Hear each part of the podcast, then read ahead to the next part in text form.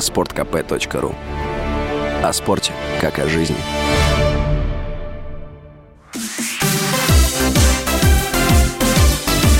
Новости спорта. Россия взяла серебро в мужской эстафете на этапе Кубка мира по биатлону в Антхольце. Нашу команду представляли Антон Бабиков, Даниил Серохвостов, Александр Логинов и Эдуард Латыпов. Спортсмены использовали 12 дополнительных патронов и получили один штрафной круг. Первое место заняли представители Норвегии, третьими стали немцы.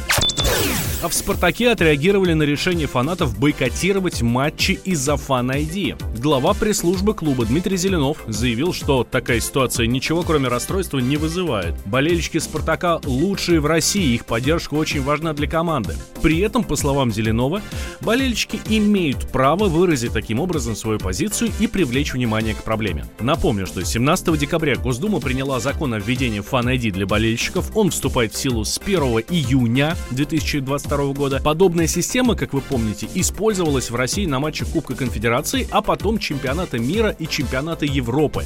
Ну, и Евро, который проходил в Санкт-Петербурге. И еще о футболе. Украинский тренер Андрей Шевченко согласился возглавить сборную Польши. Об этом говорят сразу несколько телеграм-каналов.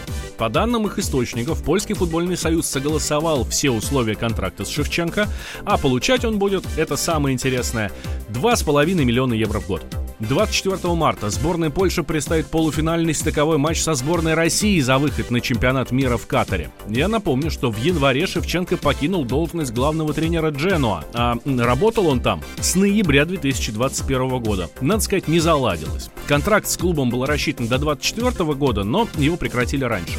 Под руководством Шевченко Дженуа провел 9 матчей в чемпионате Италии, в которых трижды сыграл в ничью и 6 раз проиграл.